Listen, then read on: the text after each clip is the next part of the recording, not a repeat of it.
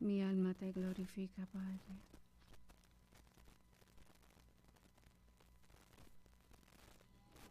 Amen. That's why we're here, Lord, because we want to know you more. We come into your place of worship, into your house, because we want to know you more. We study your word because we want to know you more. We pray because we want to know you more. We worship and praise you because we want to know you more.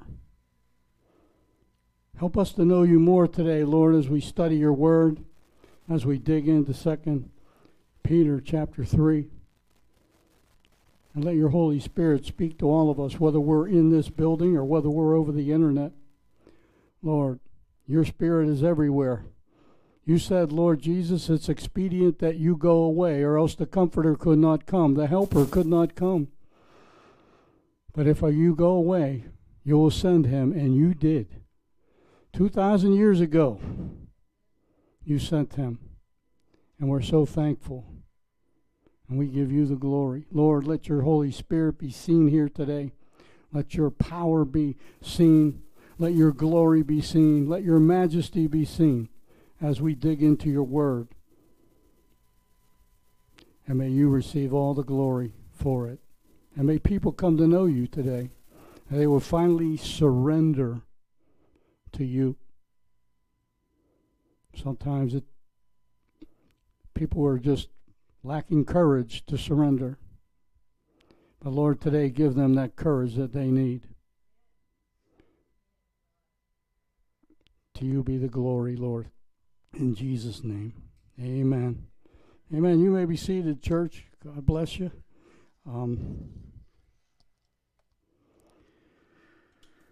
for those of you just tuned in, you're listening to Freedom Church of the Palm Beaches in Lake Worth, Florida, Lantana, Florida. We're glad you're tuned in. Stay tuned in and stay with us and come back next week at uh, 10 a.m. and Thursday night at 7:15 if you like what you hear. We're a full gospel Bible believing church. We believe that this is the word of God. It is completely accurate. There are no mistakes, and we believe it with all of our heart. So, here's the key line to Freedom Church. It's all about Jesus here. You aren't going to hear about any other gods. You, you might mention some people that think they were God, but but there isn't any other God. You know, Jesus very clarified that very clearly that he was the way, the truth, and the life, and nobody comes to the Father except through him. And so many other ways. Acts 4:12 says, "There's no other name under heaven by which you must be saved." Philippians tells us every knee is going to bow, every tongue is going to confess that Jesus Christ is Lord. So you might as well do it now with a willing heart. Even the devils, you know, really, the devils are going to bow down and say, Jesus Christ is Lord. Wow. They won't make it to the kingdom of heaven. They'll end up in the lake of fire. But the point is, they're going to bow. So we might as well, because He is the King. He is the King of glory. All right, we're in the me- the message today, and the name, and it, you know, you're going to wonder, well, this is going to be the second part of the message, but the hour is coming when. You know, Jesus said many of many times in the scriptures, and we're going to look at some of them today. He said, "An hour is coming when," and he goes and, and elaborates a little bit more. We're going to look at some of those here today. Some of them have been fulfilled. Some of them are for today. Some of them are for today and tomorrow, and some of them are for the future completely. And we're going to look at them. But first, we're going to look at first, our first, second Peter. I'm sorry, chapter three, and I'm going to tie that into. Well, I'm going to allow the Holy Spirit to tie it into an hour is coming when. So I'm going to read the whole chapter. Okay, I'm going to read out of the New American Standard Version. Now, this is now, beloved, the second letter I am writing to you, in which I am stirring up your sincere mind by way of reminder, that you should remember the words spoken beforehand by the holy prophets and the commandment of the Lord and Savior spoken by your apostles. Know this first of all that in the last days mockers will come with their mocking, following after their own lusts, saying, Where is the promise of his coming? For ever since the fathers fell asleep, all continues just as it was from the beginning of creation. For when they re- maintain this, it escapes their notice that by the word of God the heavens existed long ago, and the earth was formed out of water and by water, through which the world at the time was destroyed by flood, flooded with water.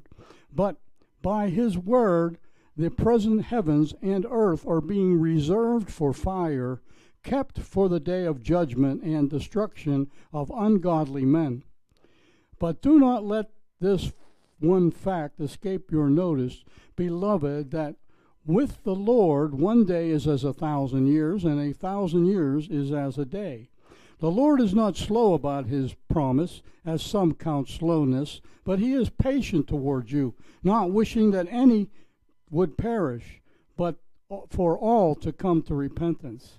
But the day of the Lord will come like a thief, in that which the heavens will pass away with a roar, and the elements will be destroyed with intense heat, and the earth and its works will be burned up. Since all things are to be destroyed in this way, what sort of people ought you to be in holy conduct and godliness? Looking for the hastening of the coming of the day of the Lord, because of which the heavens will be destroyed by burning, and the elements will melt with intense heat. But according to his promise, we are looking for a new heaven and a new earth in which righteousness dwells.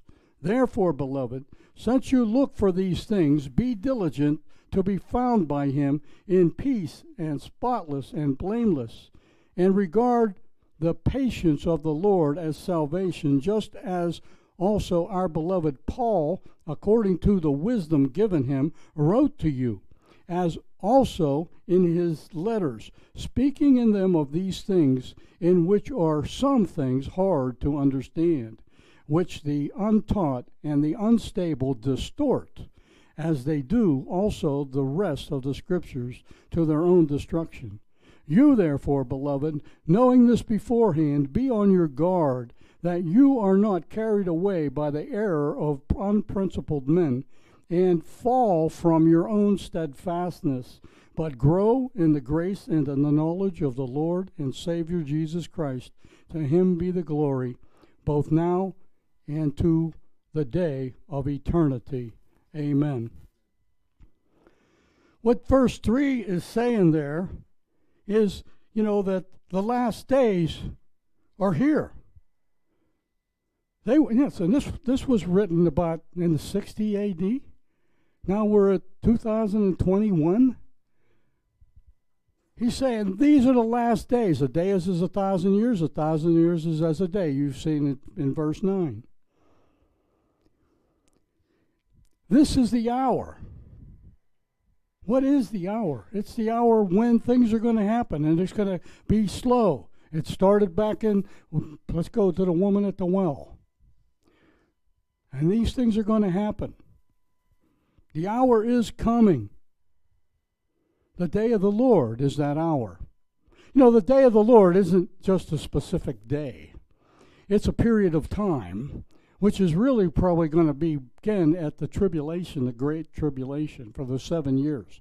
But the real, the day of the Lord is when Jesus actually lands on Mount Olive with one foot and the other foot on Jerusalem. And the earth is going to quake. Now, people are saying, how can a man have one foot in, in uh, Mount of Olives and one foot in Jerusalem? He must be awful big. Well, my mother used to tell me when I was a kid, I'd see the crescent moon, and she would say, That's God's fingernail. And boy, that's a lot bigger than what is portrayed by Jesus putting one foot in Mount of Olives and one foot in, in Jerusalem. He's a lot bigger to have his fingernail be floating in the sky like that. But I have to say to you, he's a whole lot bigger than that.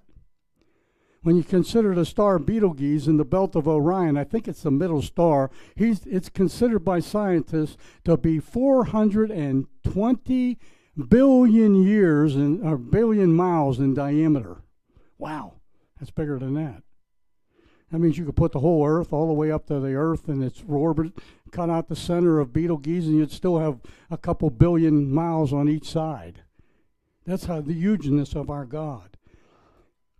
But that's the day of the Lord when the Lord's going to touch down in Jerusalem and the temple's going to come down. And we're going to be reading that in chapter 11. Mockers are going to come. He's warning them just, what, 30 years after Christ was crucified, dead, buried, and risen.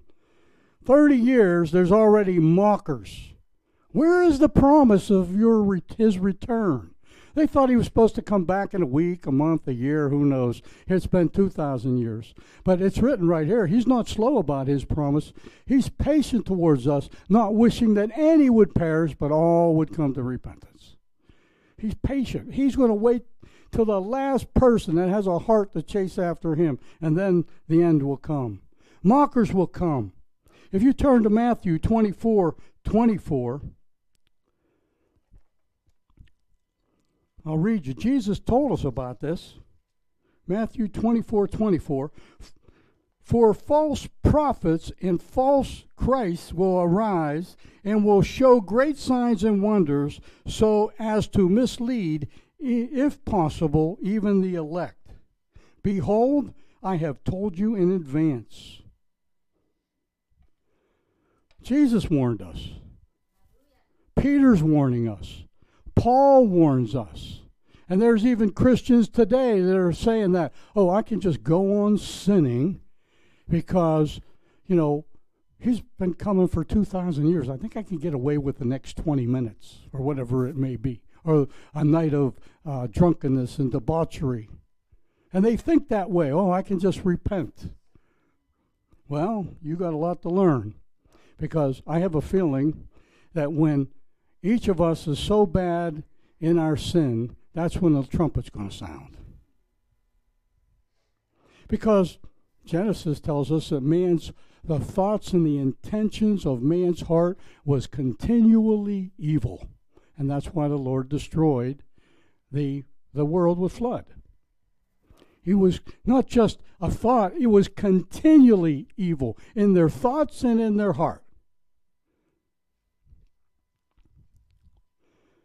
They would be saying, these mockers would be saying, Where is the promise of his return? Everything in verse 4 continues just as it was.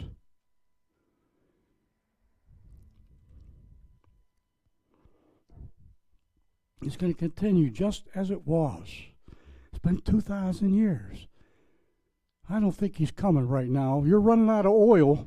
I'm going to tell you right now. You're backsliding if you think that way.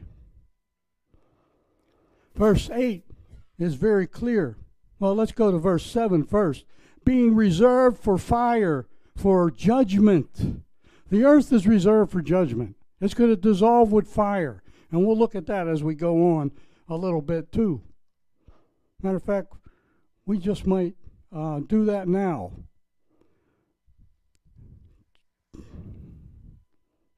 Well, let's go to, to verse 10 first. Last days will be like a thief. The heavens will pass away with a roar.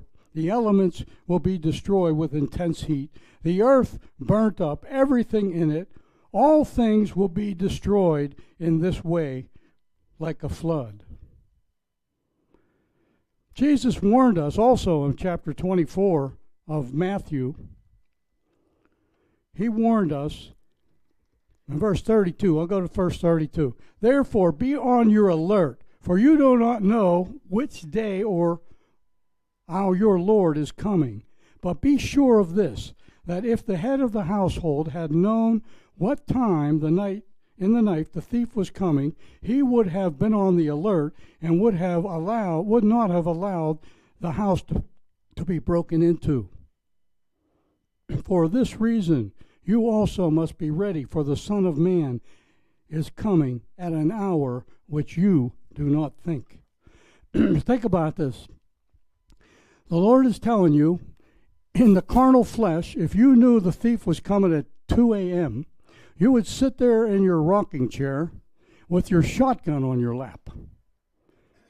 so that when he breaks and enters, you can just haul him off to jail or shoot him, whatever whatever happens.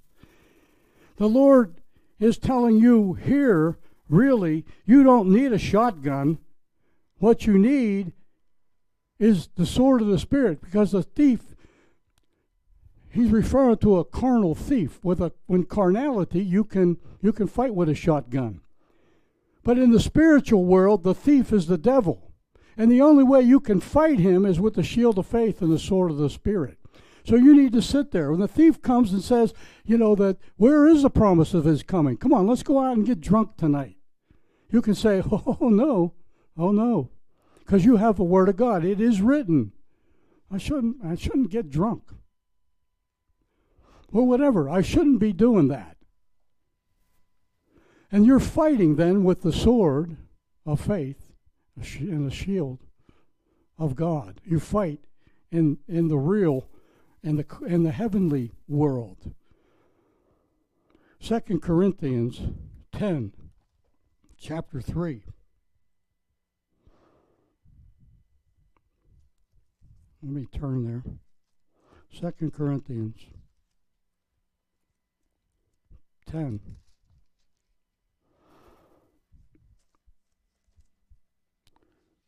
For though we walk in the flesh, we do not war according to the flesh. For the weapons of our warfare are not flesh, but they are divinely powerful for the destruction of forces. We are destroying speculations and every lofty thing raised up against the knowledge of God, and we are taking every thought captive to the obedience of Christ. And we are ready to punish all disobedience wherever your disobedience is complete.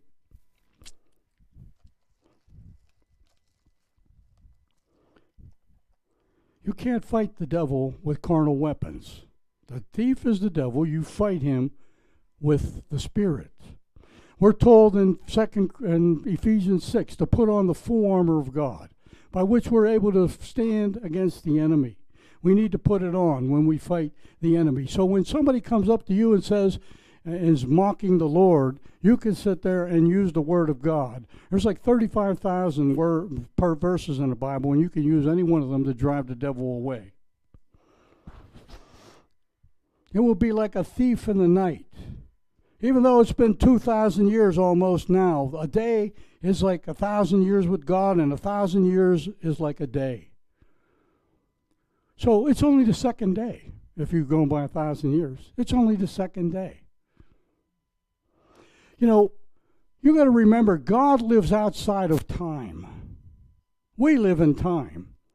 In the beginning, God created the heavens and the earth. If you look at that word, in the beginning, God created, the word create there in Hebrew is called reshith. It's reshith. It's really, here's what it says In the beginning of time, God created. It's just talking about the beginning of time in Genesis. There was no time prior to the earth being, you know, the, the universe being established. God lives outside of time. So with one day is a thousand years, a thousand years is at a day. And he's not slow about his promise. He wants everybody to repent. That's why the preaching goes on and on and on all around the world. The gospel has got to get into the last uh, whoever that hasn't received or hasn't heard of Christ. The heaven's going to pass away with a roar, says verse 10. It's going to pass away with a roar. You go to Colossians, and I'll turn there, Colossians chapter 15, let's read these verses. He is the image of the invisible God. This is a reference to Jesus, the firstborn of all creation. For by him were all things created, both in the heavens and the earth, visible and invisible, whether thrones or dominions, or rulers or authorities. All things are created through him and for him, and he is he and he is before all things and in him all things hold together The Lord's holding this world together today. You think it's it's mankind? You think mankind's going to destroy the world with fire? I don't believe so, according to the scriptures. The Lord is going to destroy the earth with fire when the end comes, when the true end comes. And all it's going to be is Jesus holds all things together here, it says in verse 17. He holds it all together. How, how does he do that? This whole world, the whole universe works at his command. He holds it all together. Scientists, I believe, cannot figure out how an atom even stays together. You got the proton and the neutron. It's like a magnet. If you put the same poles together, they retract. They retract. If you put them, the, the positives to, together, you know, they, they, they stick. But that atom is positive and, and negative, and, and the, the scientists are trying to figure out how, how it holds together. Well, Jesus holds it together. And Then we have the electrons that go around the, the atom. Jesus, all he's got to do is release his grip and the whole earth is going to be burned up with fire.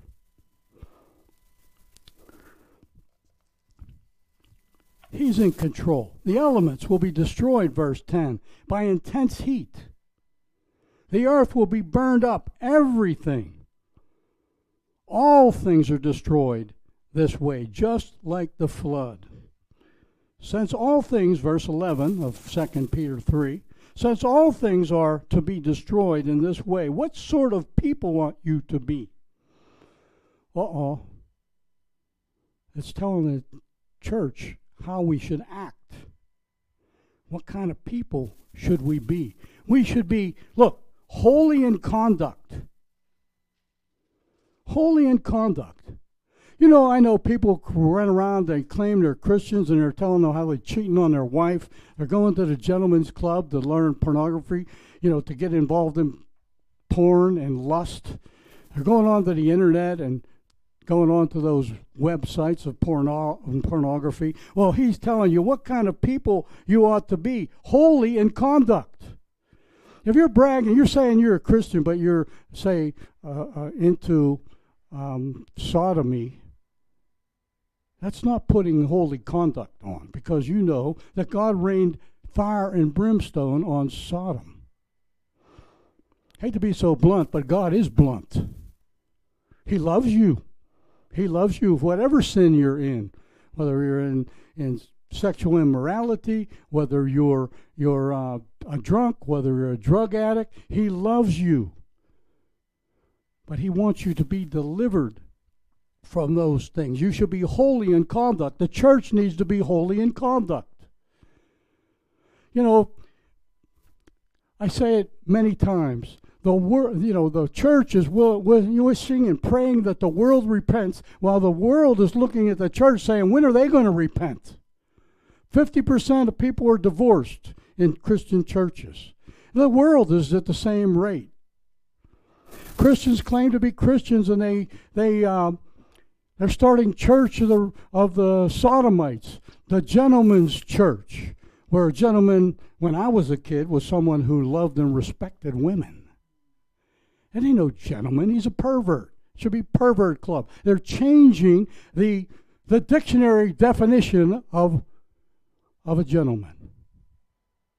When I was a kid, gay was a happy person.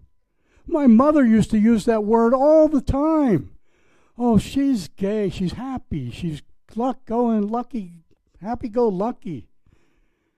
Now they redefined it. Gentlemen, they redefined. It's not, it's not. Gentleman is someone that respects and, and loves women. They have the church of the the rainbow. Well, I would think Rainbow, well, I think of God when I think of a rainbow. But you know, when I was in Pennsylvania years ago, I had a sign company. I started out in the 70s, okay? And my I established my logo. Guess what it was? A rainbow. Back then, they didn't think of gay people as have taken over the rainbow. When I look at a rainbow, I think of God. He's saying he's not going to destroy the work, the world would flood again. I look at his covenant that he made with man, but they're trying to change the meaning of the rainbow. Who do you think's behind all that? You think it's demonic by any chance? I think it's definitely demonic. I've had people years as as we moved into the 80s from my sign company in in the later years of the 80s, people actually stopped in my sign shop to ask me if I was gay. You can't change the meaning. We can't have a church, a, a sodomite church. You're flaunting your sin. You can't have a church of the alcoholics because you're flaunting your sins. You can have the church of the delivered because you've been delivered from that. At one time, you were an alcoholic, maybe. At one time, you were uh, um, a drunkard or, or a drug addict or involved in pornography, but you're out of it now. The church is about Jesus Christ and Him crucified. I haven't. I've even had a gay person a couple years ago ask me if they would be welcome in this church, and I answered them. I said, "You will be welcome, but that's if you can stand under the conviction of the Word of God." because I'm preaching the full gospel here. God loves you, and so do I, and I hope you come. But you're not going to flaunt, my point was, you're not going to flaunt your sin in this church. Because I tell everybody, if I only knew all you married men were cheating on your wives, I'd be in your face. I would. Or any of you women cheating on your husbands, I will be in your face because I'm not going to allow that. Neither will God allow sin into your kingdom, into his kingdom. Who ever, who ever heard of Charles Spurgeon? Charles Spurgeon said this Sin and hell are married until repentance proclaims the divorce. Sin and hell are married until repentance claims the divorce. You must repent. I preach repentance all the time. You wouldn't be surprised how many people tell me they go to this church and that church. They never been, they haven't heard the word repent in 10 years. And I'm telling you, that's what one actually said to me. Jesus came on the scene, repent. John the Baptist came on the scene, repent. Jeremiah, Isaiah, Jonah, John the Baptist, Peter, James, John came on the scene, guess what? Repent. Repent that your sins might be blotted out in times of refreshing might come from the presence of the Lord. That's actually scripture. That's Acts 3 319. Mockers are going to come. We, we should be holy in conduct. We should be, next part, godly. Godliness. We should, we should be godly. We should put on a godly appearance. When people look at us, they should say, I want to be like him. And I know some of you, people have come up to you and say, What's different about you? Well, I'm a Christian. I believe in Jesus. That's what's different. We should be holy in conduct and godly. Micah tells us, What does the Lord require of us? That we do justly, love mercy, and walk humbly before the Lord. That's the way the church is supposed to be. That's holiness in, in conduct. And then we says that we should look for the hastening of his return. I, people have come to me and said, I don't, I don't want the Lord to come today. My daughter's getting married next week. She could be marrying Jesus today. Who cares about the wedding feast? You got your sights, you're off sight. You aren't focused. Your focus is Jesus Christ, Him crucified, Him buried, Him dead, Him risen the third day, according to the Scriptures. Your eyes shouldn't be on me, it should be reflecting into the Lord right here from what's being said from the pulpit. You don't follow the pastor, you follow the master. But when a pastor falls, a lot of people they go AWOL.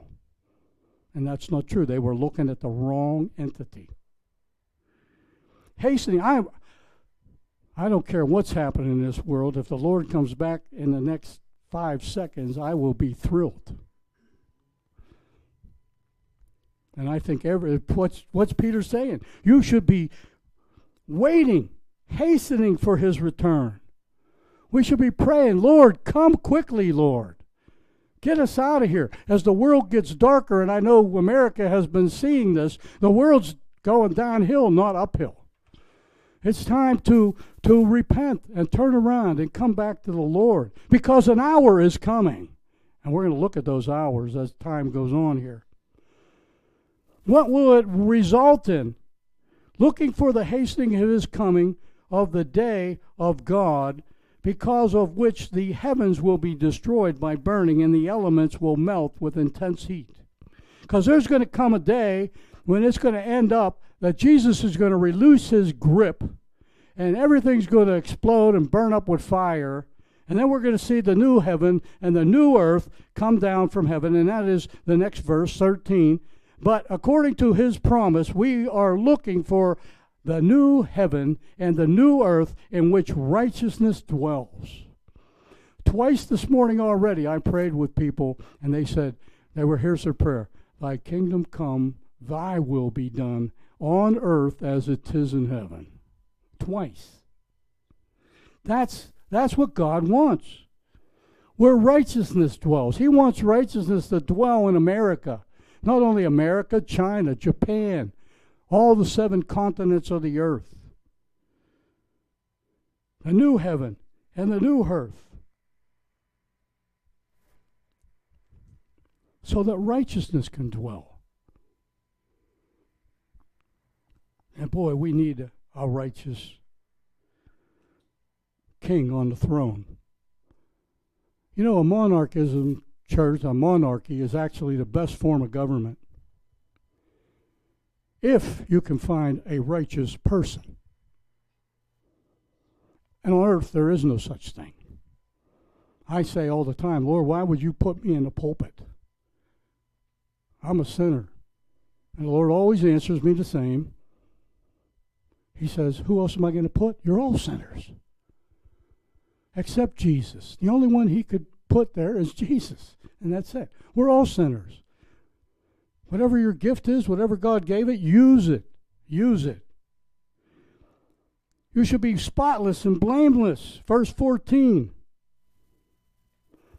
Therefore, beloved, since you look for these things, be diligent to be found by him in peace, spotless and blameless.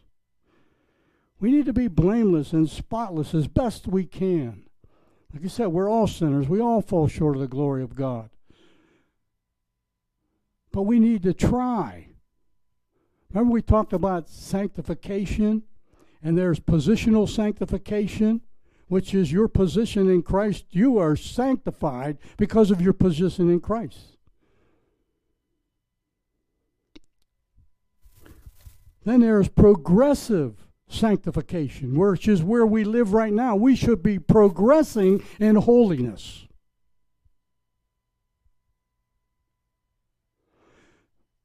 But are we? Are we? That's a question that only you or I can answer, but I think it from God. He's saying, not so much.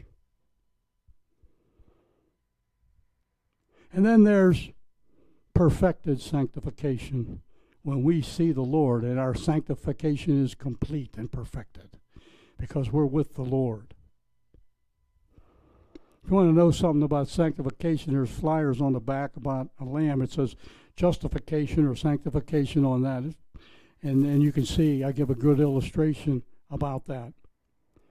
So be spotless and blameless in peace. Live a peaceable life. Here, 2 Timothy 2 24 through 26. The Lord's bond servant must not be quarrelsome, but kind to all, able to teach, if perhaps and, uh, able to teach. Okay, I, I forgot it, which I'm going to read it. Okay, that happens to me all the time. You have to review your memory verses, or or uh, you can lose it. And I do, but I, I lose it anyhow sometimes. But the Lord's bond servant must not be quarrelsome, kind to all, able to teach, if perhaps God should grant them repentance, leading them to the knowledge of the truth, in order that they might escape the snare of the devil, because they're being held captive by the devil to do his will instead of God's will. God wants us to be patient. He wants us to be, be kind. He wants us to, to, uh, to be blameless, spotless, living in peace. and He wants us to, to uh, live a holy life. Verse 15, in regard to patience of our Lord our, as salvation, just as also our beloved brother Paul. You can see how Peter has accepted Paul into, into the leadership of the church because God himself made him an apostle.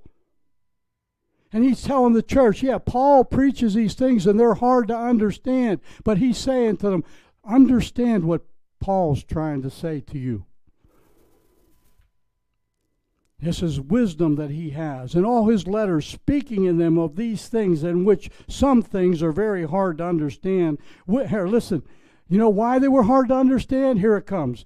Because they that we they are untaught and unstable, distort those who also the rest of the scriptures to their own destruction.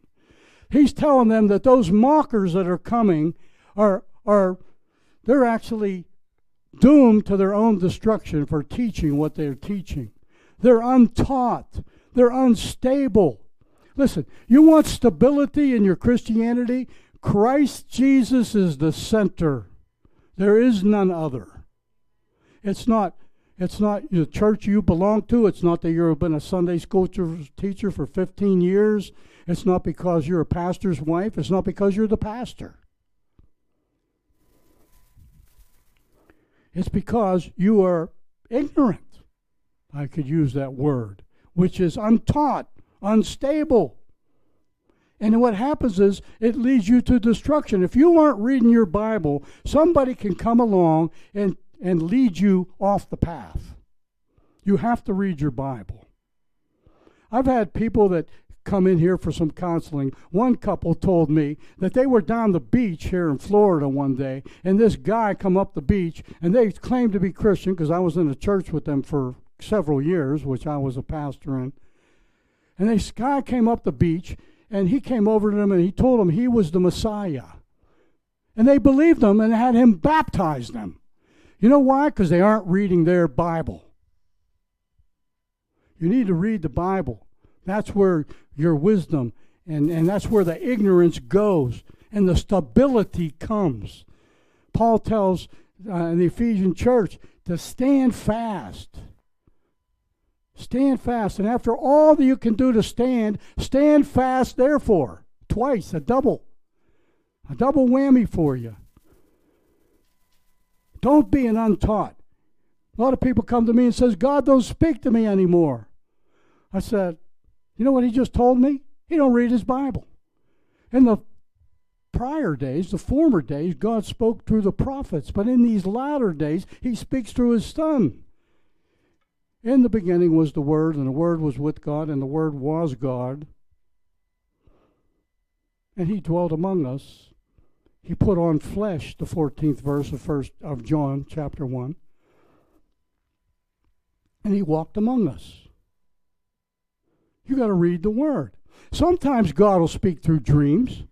Sometimes He'll speak through miracles. Sometimes He'll give you a rhema word, which I, I told you some of mine last Sunday.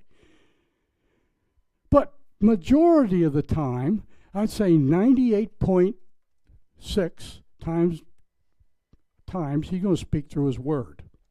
So read the Word of God. And as I say all the time, a little devotional will not do it. Not in this dark, dark world. And then verse that's uh, verse 17. Be on guard concerning the error teachings by mockers who are unprincipled men. Be on your guard. You are to be watching and waiting, hastening. It says here about the Lord's return, waiting, hastening for his return. You should be on your guard every day, knowing that the Lord can come at any time. You know, people years ago thought Hitler was the Antichrist. People before that saw, thought that Epiphanes was the Antichrist in 164 BC, which is where God delivered the the temple over to the Maccabees, which was a ragtag army, defeated a mighty army of the Seleucians, I believe they were. It couldn't happen unless it was a miracle. He claimed to be Christ. There was a band of Judean peasants that put up a resistance against him. And they took over the temple again and brought it back to God. And that's why we have the Hanukkah candle today. The Jewish people celebrate the Hanukkah candle. Because there was only one days of oil left to light the, the lamp, lamp in the, in the uh, temple. And it took eight days to make the oil, according to the scriptures. That one day's oil burned for eight days. It's a miracle. And that's why Hanukkah is highly accepted today. Be on your guard. Me being a, a, soldier at one time, I know what it's like to be on my guard.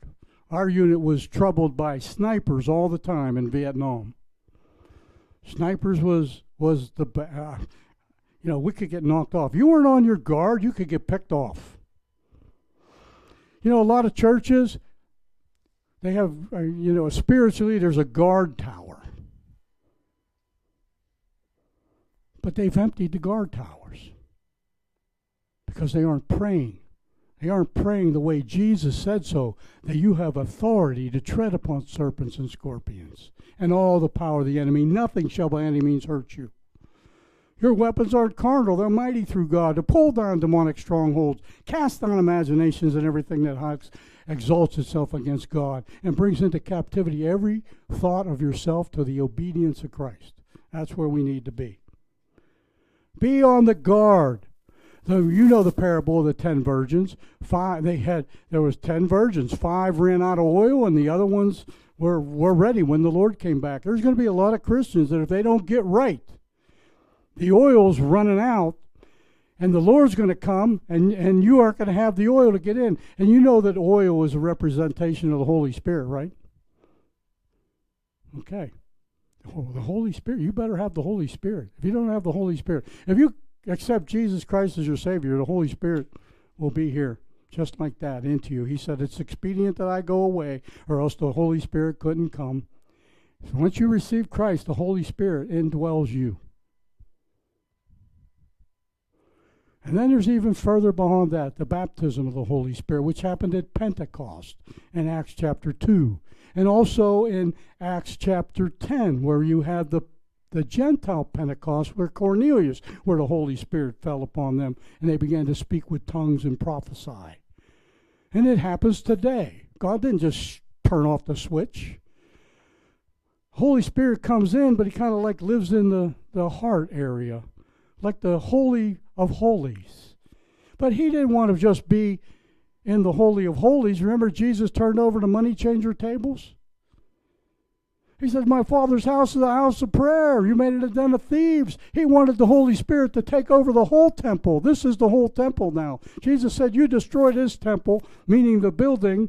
He said, I'll raise it up in three days. You know what? He just turned a physical temple into a spiritual temple, which is us. We live in this temple. God wants to saturate you. And at Pentecost, when you are baptized in the Holy Spirit, the Holy Spirit not only is in your heart, He just, since the curtain was torn, He just radiates through that temple, through this temple. That's a whole nother teaching. And then Paul goes on, or Peter goes on. They fall, these unprincipled men that are in error, they fall by their own steadfastness. Yet the scriptures were told to stand fast. Stand fast. And then Paul gets in, or Peter gets into it, but here's how you do all these things by growing in grace and in knowledge of the Lord Jesus Christ and Savior, our Savior. To him be the glory. So you have to grow, Christian. If you're a Christian, you got saved last week, last, yesterday, or or if you were saved for 65 years, you need to grow in grace and in knowledge of the Lord. That's reading your Bible. All that to get into our real message today, which is an hour is coming. Jesus said this in John chapter 4 to the woman at the well. Jesus said to her, Woman, believe me, an hour is coming. Why did he say an hour is coming if he wasn't coming again? He ain't a, he isn't a liar like man. God is not a man that he should lie, a son of man that he could he should repent. He has spoken and he will do it. That's just the way it is. God speaks, it's done. He spoke that the heavens would be the heavens, and they were it was done. Jesus said to the woman, An hour is coming when neither this in this mountain nor in Jerusalem will you worship the Father. We just read that in First, Second Peter, verses uh, chapter three, verses one through four, and we just went through it all. Listen, we don't worship in in in this temple, this building. We worship in this temple. This temple is worshiping the Lord. We need to worship the Lord with this temple. Number two, that one was already fulfilled, you know, when Jesus died, the Holy Spirit came came into us that believe, and it is fulfilled. You don't have to go to Jerusalem. You would spend a lifetime going to Jerusalem to see Jesus. You spend 10 lifetimes, let me recorrect that, to get to Jerusalem to see Jesus if he was in there. But now you can see him right here in Lake Worth, Florida, right here in this little church. It's fulfilled. This has been fulfilled. An hour is coming when we could worship him in spirit and truth. You can go into that little room there, into the bathroom, and you can pray and you can worship Him in spirit and truth. Number two, Jesus said this also in John 16 32. He said, Behold, an hour is coming and already has come. It's already here. For you to be scattered, each to his own home, and leave me alone. And yet I am not alone because I am with the Father, and the Father is with me. You know that that's that's a prophecy about the disciples are going to disappear at the cross. Jesus is going to die all alone on the cross. His followers are going to take off. The sheep were scattered. The 12 disciples were scattered. It's fulfilled. But it also tells us deeper things. You know that that we too as believers might be scattered. And today no matter where I go, I've went on several mission trips. Belgium, uh, Brazil, Guatemala several times, Jamaica.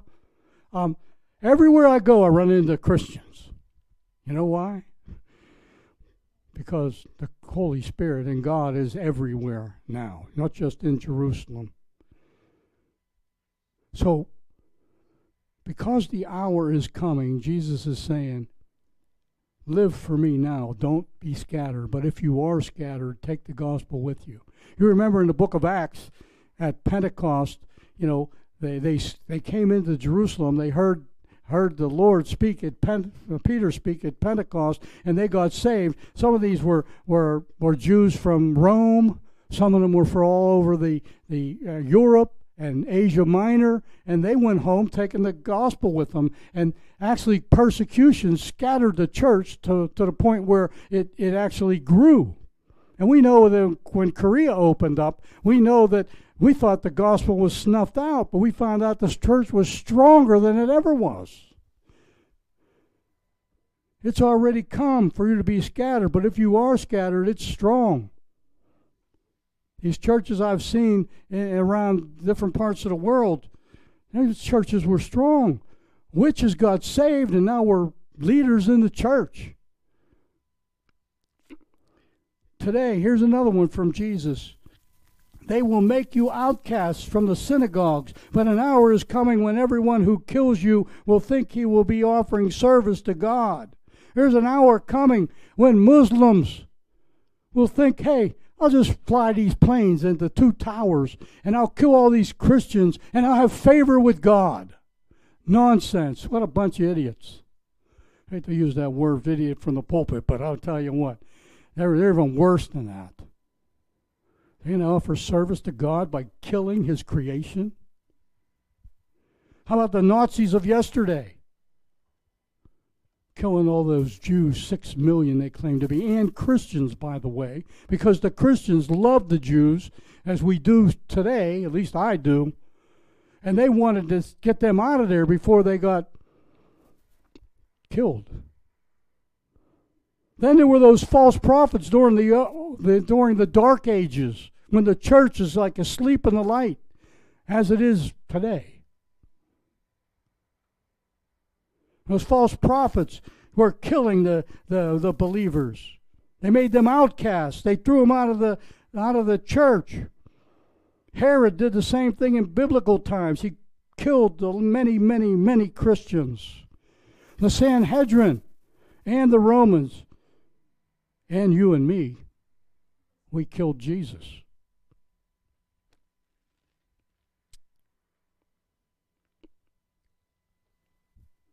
We killed Jesus because, but He redeemed us. Thank you, Lord. Let me go to John chapter 12, verse 31. If you're turning with me, I love this verse. I like it because it needs to be taken in context. Now judgment is upon this world. This is Jesus talking. Now the ruler of this world is being cast out. And if I be lifted up from the earth, I will draw all judgment to myself. I know your Bible says men. I will draw all men to myself. It isn't. It isn't even. It is, it is in none of the manuscripts does it say men. The translators added it to clarify it. But if you look at that passage closely, what is the context? Verse 31 Now judgment. Jesus be lifted up, and he took all our judgment upon himself on the cross. You're free. You're clean. That's why this is Freedom Church. You are free in Christ. But don't abuse your freedom.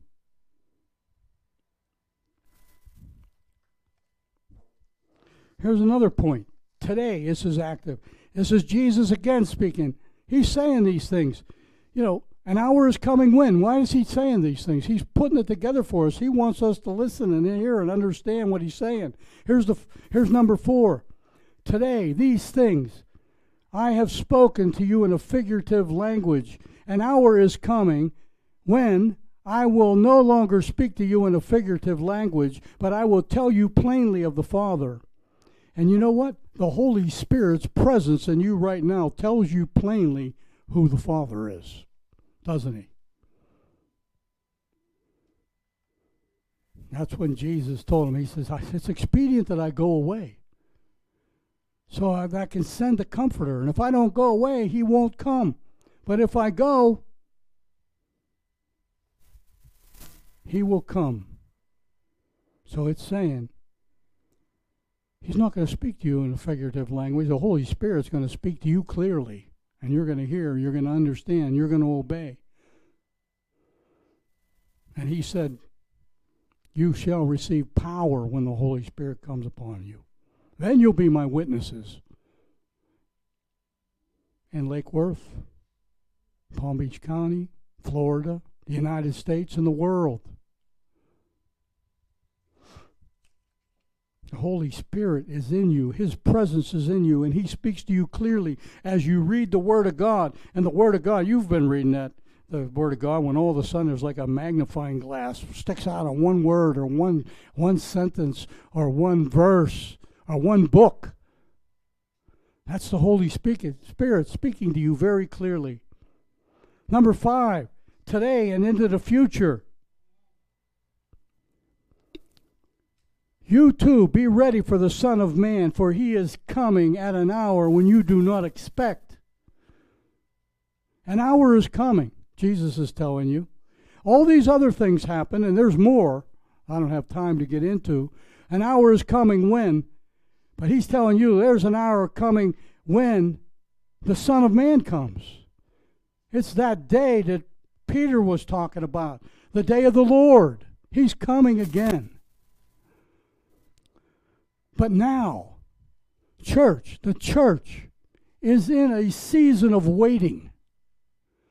We're in a season of waiting, and so far it's been almost 2,000 years. You know what? You can relate this to Luke chapter 2. Simeon was in the temple, and the Holy Spirit had spoke to him and said he wasn't going to die until he sees the Lord's Christ or the Messiah. And when Mary and Joseph brought that baby in, on the eighth day to get circumcised and prayed over, Simeon recognized the Messiah. He recognized the Messiah. He was in a season of waiting. And what did he say? Now, Lord, you can take your servant in peace, for my eyes have seen your salvation. Jesus is your salvation. It isn't Mohammed or Buddha or Hare Krishna or any of those other people that think they're, they're God. Jesus is your salvation. Jesus said it very clearly. He says, He's the way, no other way. Many times. Jesus was bold. Some people try to make Jesus out of some kind of wimp that spoke spoke uh, very softly. I'm going to tell you what. You don't speak to 5, 10, 15,000 people if you don't have a powerful voice. He was strong at what he said. He said, Unless you believe in me, you will perish.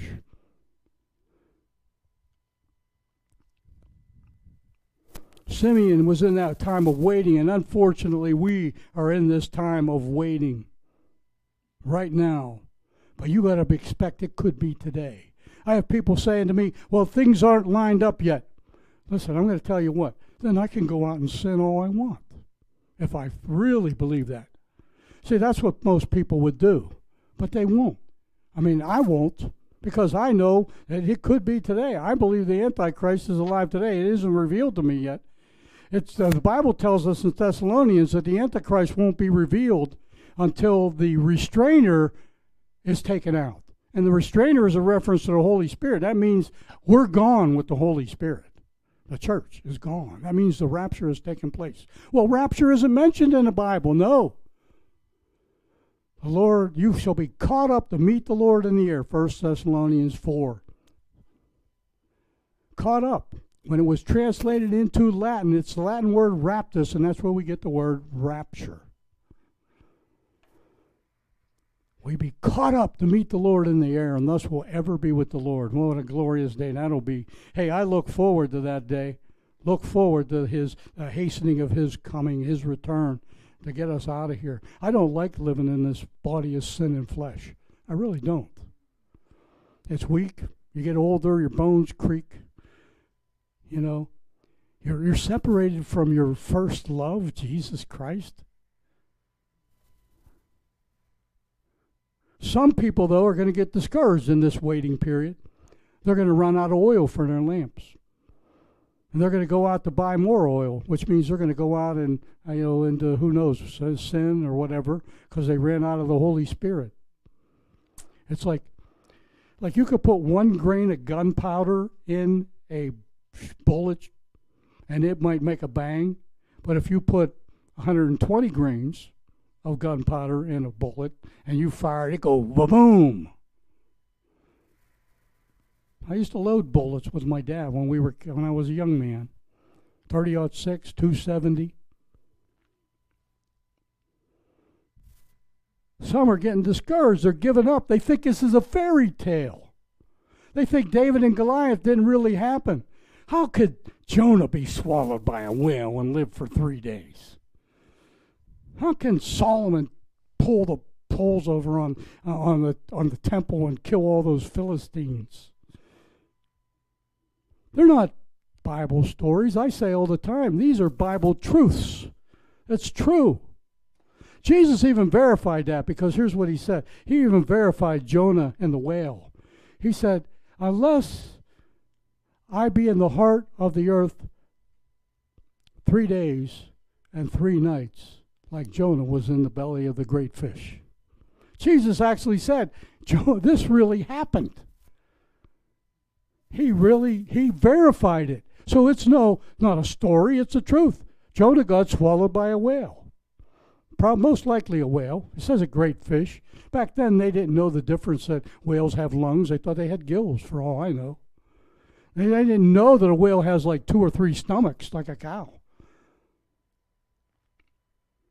So God designed the whale for that specific purpose to swallow Jonah. So he would go into Nineveh and preach the gospel, and they repented. He thought they were so bad, I wouldn't save them, God. Listen, nobody's beyond salvation. I've seen people that I thought would, would never get saved, and they got saved before the people that go to church on Sunday. I had a fellow walk into my Bible study, and he and he made fun of us the first time he passed as we were studying the Bible. I had the door open to my sign shop. There was a bar right next door, and about three, four doors up the street was another bar, and they used to bounce from bar to bar. And we'd open a garage door, we'd have a Bible study with a table there, and we'd sit there, who knows, six, seven, two, three, you know. And and one guy come walking between the two bars, and he looked in with his buddies, and he started laughing. What are you having, a Bible study? We said, yeah, you come on in. And they left, went over to the bar, and then one of them came back later. And he says, Can I come in? I says, Yes, yeah, sit down. Well, he came in, he listened to us, and he got saved that night. And he told us that he was the president of a motorcycle gang in the city of Pittsburgh. And he got saved that night. And about a year later, his mom and dad got saved. His dad died. They had a memorial. They wanted me to speak. I said, Listen, Terry, you do the speaking. Because his buddies all dressed up in leather, motorcycles, right? I didn't have no leather, and I certainly didn't have a motorcycle. So he preached, and you know, about 50% of those friends of his got saved. People you would think would never get saved. They were rough characters. Listen, there's a season of waiting going on right now, but don't run out of holy out of the Holy Spirit. Wait upon the Lord, and He'll renew your strength like the wings of an eagle. You're going to have pain. We're going to have tears. We're going to have trials. We're going to have uncertainty. We're going to live. Uh, you're going to have temptations, and we're going to have sufferings, and even a broken heart. But you got to keep on believing. Jesus said this. One person said, "How do I do to do the, what do I do to do the work of God?" And you know what Jesus said? That's John chapter 6, I think verse 29. He said, they said, "What do I do to do the work of God?" And here's what Jesus' answer was, "Believe in me." It's that simple. You want to do the work of God? Believe in Jesus. And you will do more good works than you ever have before in your life because you are in love with God Almighty, the King of Kings. Today, also, in the future, is another one where Jesus says this For this is Matthew 24, and I won't read the whole passage because you know it. I'll just paraphrase it. For the re- this is Jesus talking. For this reason, you also must be ready, for the Son of Man is coming at an hour when you do not think. In Matthew 24, he tells you this. But of that day, nobody knows. I don't even know. But there's going to be a day when two men are going to be working, and one's going to be taken and the other one's left. Two women are going to be in the field, and one's going to be taken and the other one's left. That's coming. The Lord's telling you right now. You know, a day is coming when He's coming. Be ready. Don't sit there. You know, going to sit there with, and you better be ready for Him. Like the the man that was sitting in his house, if he knew that the thief was coming. Listen, you be ready. You sit in your house and wait for Jesus' return at any second, because it could be any second. I hope it's today. I really want to get out of here.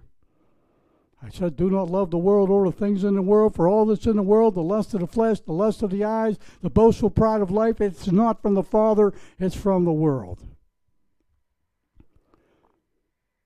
There's going to be a time when people are just going to disappear. In this church, most of you I know well, and I'll tell you what, the person, if there's a person left behind, he's probably going to be the next preacher of Freedom Church because he's going to see a miraculous salvation. An hour is coming, number seven, and it's today and for the future when children, here's what Jesus said Children, it is the last hour. Don't think that it can't happen today. You're going to be sorry. Well, some of you don't think it's happening today and you're living a good life. That's right. That's okay. But don't think you can go on and act foolishly or, or um, you know, um, take advantage of the freedom you have in Christ. As I said before, Hitler was thought to be the Antichrist. Epiphanes was thought to be an Antichrist. Here's one more, and I'll end it. This is yet future. Jesus is talking again in John chapter 5 and verse 25. Truly I say to you, an hour is coming and now is when the dead will hear the voice of the Son of Man, and those who hear will live. I think it has a double whammy to it. He's saying that if you're you're a, a person today and you don't know Jesus, he's saying you're dead. You're dead if you don't know me. The day is coming when you're going to hear my voice. I hope today is the day for those of you on the internet or anybody in this place. I hope that today is the day that you hear his voice. And he says the dead will be raised. That means if you're alive today, but you're really dead in the spirit, and you come to know Jesus, your spirit comes alive. That means that you will live forever. But then it also is talking about all that are dead in their tombs. They're going to come before the Lord because they're going to hear his voice at the white throne judgment, the great white throne judgment, which is for unbelievers. And unfortunately, those dead will remain dead in their sins. I'm waiting for that trumpet to sound. For the Lord himself is going to is going to descend from heaven with a shout, with the voice of an archangel, and the trump of God, and the dead in Christ, whether they be alive, shall be raised up. All who are alive and remain will be caught up to meet the Lord in the air, and thus you'll always be with the Lord. But right now, even in the church and in the United States of America, the warning that was given to Isaiah, chapter 5 and verse 20. He says this this is God talking through Isaiah. Woe to those who call evil good and good evil. Woe to those who call darkness light and light darkness. Woe to those who call bitter sweet and sweet bitter. America, even the church, is in a dire situation we call evil good and good evil. It's okay to kill babies. No, it's not. They're created in the image of God. And their life begins at conception. You can read Psalm 139, and David will tell you how he was formed in his inner worth, in the innerwards parts of his mother. It's okay to lie and cheat and to steal. It's okay to cheat on your wives.